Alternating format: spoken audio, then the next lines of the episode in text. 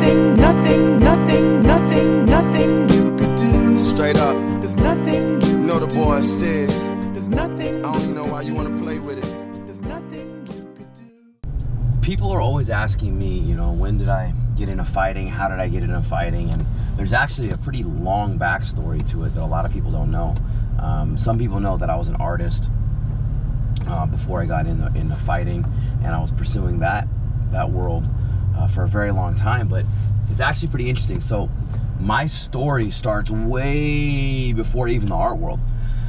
when I was a um, when I was a kid, uh, my dad got me into baseball cards, and so I started collecting baseball cards. And I guess I've always really enjoyed collecting things and being about the moments and, and remembering them uh, for having you know collateral stuff to hold on to. And uh, at an early age, I think I must have been five or six when he first really got me into baseball cards. And first it started off just by trying to collect things that I liked, uh, players that I liked, teams that I liked, and then I realized that there was a value that people had on baseball cards. So I started selling baseball cards. My dad and I started going to card shows. We were selling it uh, at events, and then I got to a point. I want to say when I was probably about eight or nine, I wanted to start making my own money doing it. So I started putting up signs in the local neighborhood that I was going to uh, be selling baseball cards out of the garage at my parents' house. So I would uh, put I would put up these little booths, these makeshift little tables,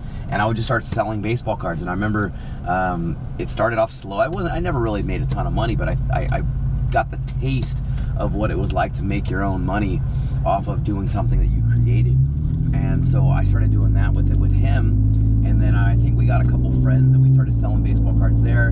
And then I got into, uh, for those of you remember Pogs, I was selling Pogs when those things were out. That was kind of funny. Uh, we were doing Pogs. What else were we selling? Um, I think Magic the Gathering came out later on. I don't remember if I sold that stuff, but it was um, it was baseball cards, Pogs, and um, stamps. My dad got into stamps, and then we started collecting that stuff. And then we got into Beanie Babies. Um, those were actually hot for a minute, and then they disappeared uh, after I got into uh, baseball cards, the next thing I got into was um, holiday season. I realized that there was an opportunity to make some money. The trees in my neighborhood, I think I, I was around 11 or 12 years old at this point. Um, the trees in that in my neighborhood had mistletoe all the way to the top of it. So I used to climb the trees around uh, the holiday season and I would pick the mistletoe and I would sell them door to door in the neighborhood. So I mean, I was making a dollar uh, off each thing of mistletoe for the holidays, and it was great. You know, when you're 11 years old, you know, you sell 20 or 30 of those, you're you're king. And uh, I remember one specific situation though that was actually the last time that I sold mistletoe. That um, I was climbing a tree. And I used to always do it on my own because I, I was embarrassed for people to know that I was climbing trees to sell mistletoe, which is funny because now I look back at it, I was like, I want everybody knowing that I'm doing this because you can make a killing off of uh, the ideas of that. But um, I remember there was one incident, this was a, a life changing incident where I was climbing a tree, and these trees are tall. These are the, you know, these are those those really tall trees that um, you probably shouldn't be climbing without any supervision, especially an 11 year old. And I was climbing the tree, and I remember getting almost to the top because that's where uh, the the mistletoe was in this one. And I remember telling myself, I'm gonna I'm gonna grab this branch that way so if the one I'm gonna step on breaks, I have security and I'm and I'm good to go.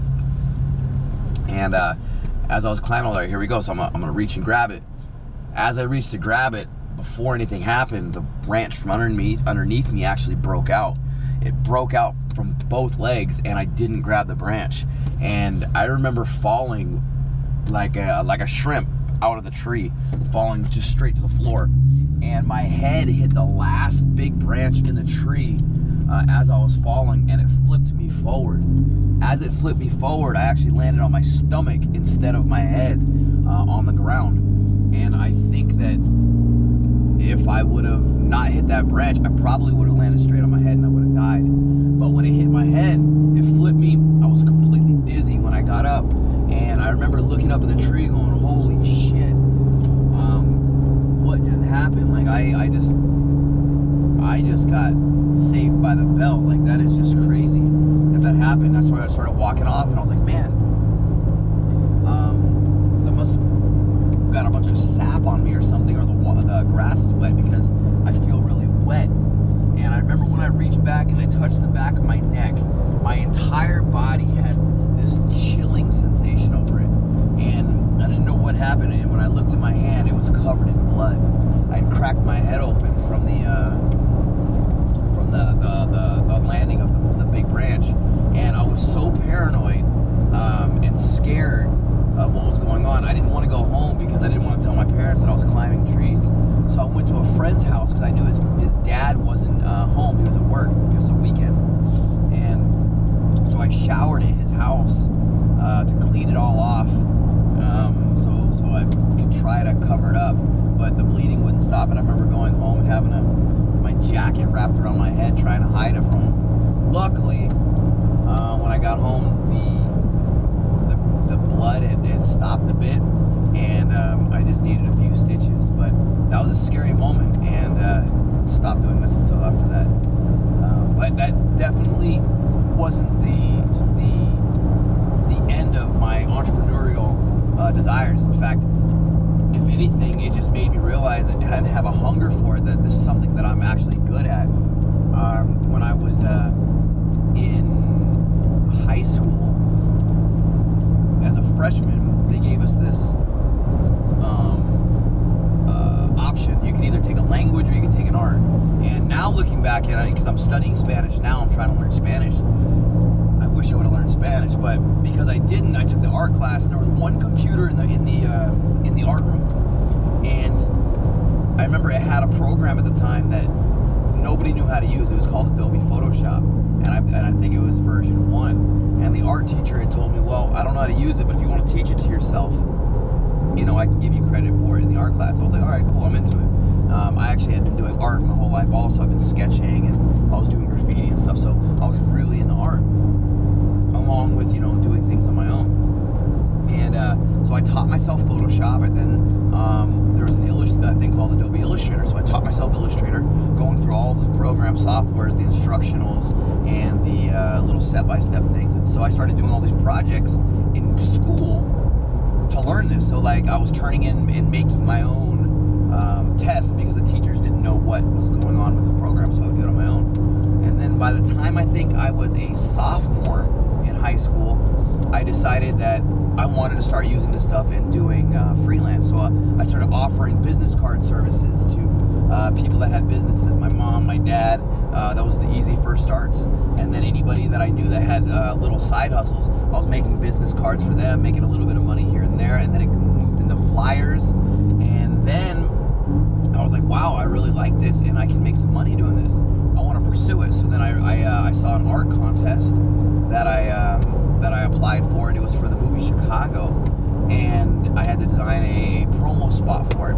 I did that, and I didn't know that was going to be such a big moment for me. That when I designed it, I won the art contest, and then I got accepted into a uh, design school that I was able to go at the same time of my high school. So I was able to split my time up. Now I'm at this this uh, design school while I'm in high school, and now I'm working on real projects, and that really was the fire for it. I I started uh, learning how to uh, uh, do magazines. I started learning how to do photo editing. I started learning how to do design, understanding where the eye goes. And I mean, this is all before I'm 18 years old. So now my passion for art is like at a at an all new high. So um, I was like, okay, what do I do with this? I ended up reaching out to uh, magazines, and I got an internship with a local magazine in Sacramento. So I started doing uh, uh, page layouts, learning how to take photos and apply them to an actual process with learning the uh, the archival systems. How do we do, do deadlines? And so it was really great because now I've got this idea. Okay, I can take things that I enjoy doing, and now I can learn how to actually put it out there and make money doing it, learning how the industry does it. And then I said, okay, I want to go to art school. So I uh, talked to my parents and I made a portfolio. I sent it out to the Art Institute. I was accepted in art school, and I said, you know what? This is really cool. I want to become a professional artist. I want to do this for a living. I want to work for the big studios. And at the time, my dream was like, wow, I want to work for DreamWorks. This is this is the studio that I want to work for. So that was my focus. Uh, went out, moved from Sacramento to uh, to Los Angeles. So I go to school, started doing that, and met a couple guys in school that really had the similar mindset. We started a production company, and in the production company, we were making cartoons, we were making uh, motion graphics, we started doing our own freelance work, and then a buddy of mine said, you know what, why don't we stop messing around? Why don't we just do our own thing? So I said, that's a great idea. So then we went and opened up our own studio. We, uh, we started off with one small little uh, office space that we were renting out of uh, another studio.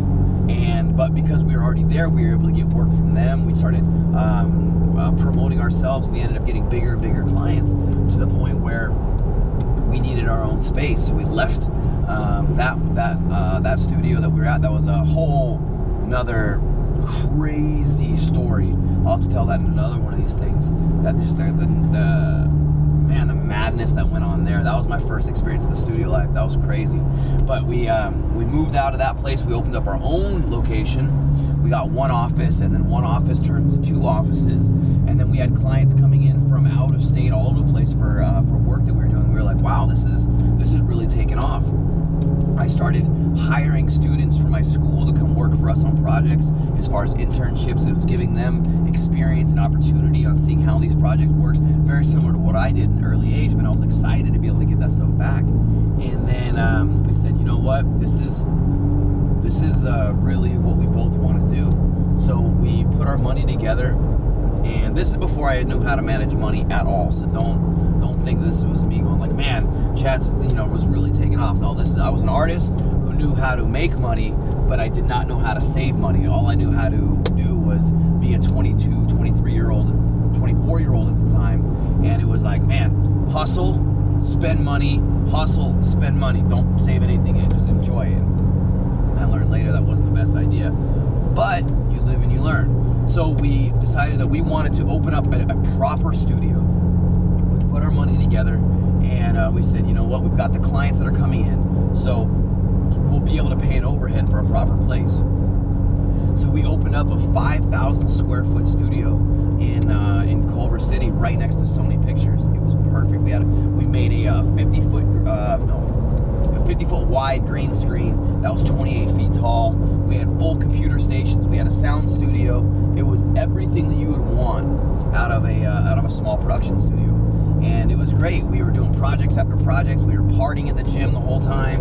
We were uh, realistically hanging out and just living, doing what we we're doing. But it still was project to project. You know, we weren't really putting any money aside. We were just having fun, loving what we were doing.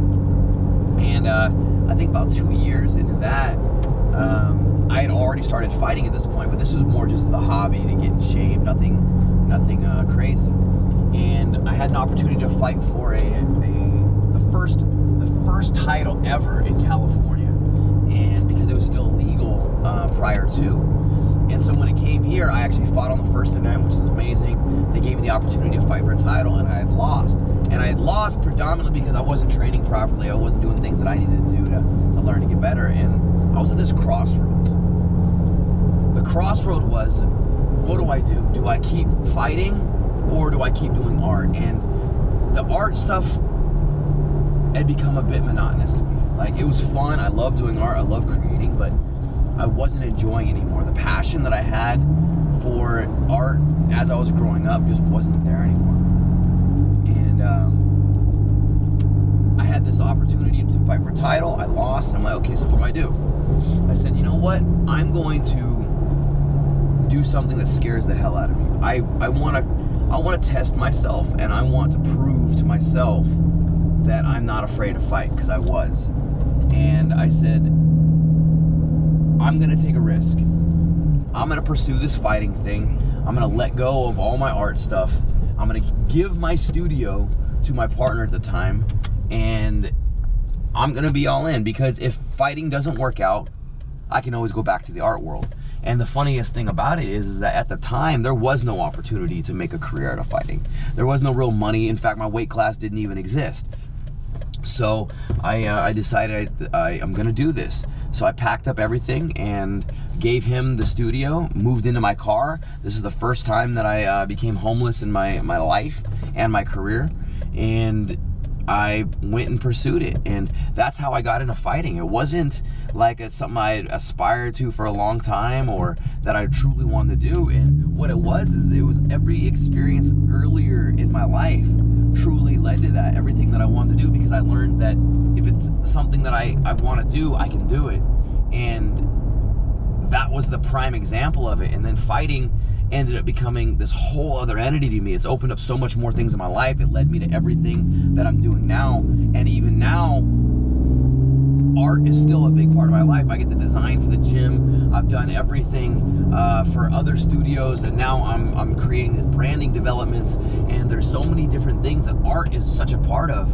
And the most amazing thing about how everything is tied together is that when my dream of working for that studio, DreamWorks, when I was an artist, a professional artist, um, I had an opportunity when the the film Occupation Fighter, the documentary was made about my life um, once it came out, because it was so art oriented, DreamWorks actually reached out to us to screen my film for their artist.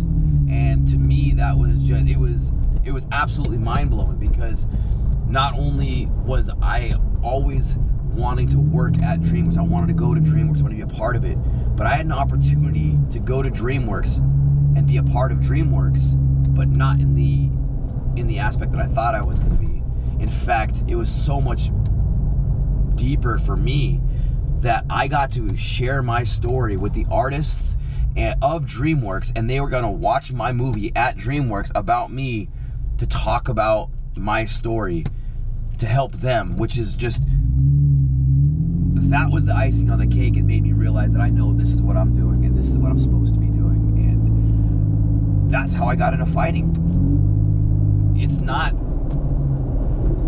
what you are doing at the moment it's what it takes to get there and i think that that's been the story of my entrepreneurial career is that everything leads us to the next stage it's not about the result it's about the process and it wasn't until after I started fighting that these things started clicking in. Uh, before, when I was younger, like any of us and most of us, you know, we want the results. Oh, we're not getting the results that I think that I that I should be getting or what I'm putting in. And you know what? The result doesn't matter it's the process that matters. And the day that I fell out of that tree and cracked my head open never stopped me. And I think that's the biggest takeaway is that it doesn't matter what happens while you're pursuing what you want to do. You might fall out of a tree, you might got you might get knocked out, you might lose everything, but if it's about the process, you're always going to end up on top. So you just got to keep going and you got to keep going and you got to keep going. I'm just a kid who wanted to sell baseball cards. Nothing, nothing, nothing, nothing, nothing you could do. Straight up. There's nothing you You know the boy do. says. There's nothing. I don't even know why you wanna play with it. There's